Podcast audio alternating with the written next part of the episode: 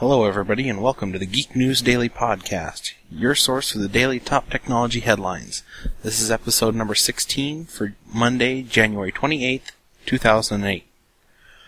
Research, researchers from the Glasgow University have announced that they have developed a new facial recognition algorithm that is 100% accurate in their testing.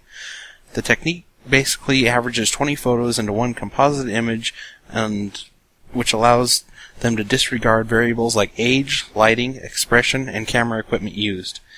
Even if their claims are accurate, 20 photos is quite a large baseline to reach it. The anti-piracy group Logistep has run afoul of the Swiss law in its peer-to-peer sweep. Unlike U.S. law, which in which a civil suit can be filed to get the name of a person allegedly behind an IP address, such information can only be acquired in a criminal suit in Switzerland. Logistep sidestepped this requirement by working with prosecutors to file a criminal suit only for the only to get the information for the civil suit before having the criminal suit dropped. The Swiss agency tasked with overseeing data protection has ordered the group to stop or face legal action itself. eBay has purchased fraud detection provider Fraud Services Fraud Sciences Limited for $169 million through PayPal. Fraud Sciences offers automated anti-fraud systems with Spotlight VFX and Spotlight T2T merchant solutions that provide transaction verification with fraud detection. Fraud Sciences risk tools will be integrated with PayPal's fraud management system to significantly improve trust and safety across eBay sites. If you thought QTrax promised to launch free and legal peer-to-peer music network with 25 million songs from four from the four major record labels was too good to be true, you are right. The BBC is reporting that three of the four major labels have denied making an agreement with the company.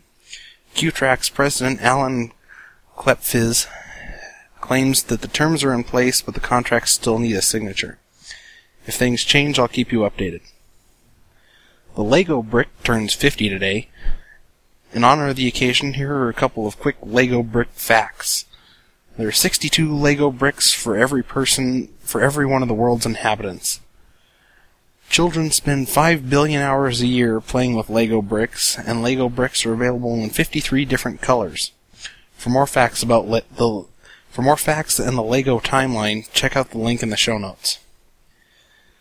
The move by several schools in England to adopt the Wii as a form of physical education has come under fire from an education from a group of education campaigners who claim that the Wii is merely a gimmick that is pandering to the physically idle. The award-winning program that uses the Wii as a way to improve attitude, behavior, and attendance in schools across the partnership the program specifically targets children who miss out on physical education as well as those who opted out of participating in after school clubs. While not commenting on the Windows 7 screenshot leak, Microsoft is shooting down the rumors that Windows 7 will ship in 2009. Microsoft told Win Vista Club that Windows 7 is still in the planning stages and development will take approximately three years. For, you, for those of you that were hoping to skip Vista in favor of waiting to, for getting Windows 7, you'll either have to wait a very long time or be forced to adopt Vista. The XFPS mouse and keyboard adapter is now available for the PlayStation 3. The XFPS adapter lets you plug a USB or PS2 mouse and keyboard and map it to the appropriate commands on your PlayStation 3 controller. Only a couple of games support such functionality, such as Unreal Tournament 3 and Resistance. It also allows you to plug in PlayStation 2 DualShock controllers, although the downside is the adapter still costs 99 bucks. Virgin America has announced that it will be offering episodes from several web shows produced by Revision 3. The shows offered on Virgin America's seatback entertainment system include Diggnation, Techzilla, The Totally Rad Show, Web Drifter, and the new show The Digg Reel. The GigaOM show will not be included. This could win Revision 3 more fans, more fans, and they already boast 4.2 million view, video views a month. That's all the news I have for today. For my article on why Vista will survive, visit the Global Geek News blog by going to globalgeeknews.com and clicking on blog. Check back tomorrow for more of the top technology headlines.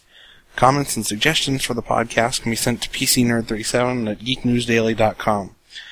For Geek News Daily, I'm your host Jeremy Bray, and thanks for listening. And don't forget to check out the Geek New- the show information at www.geeknewsdaily.com.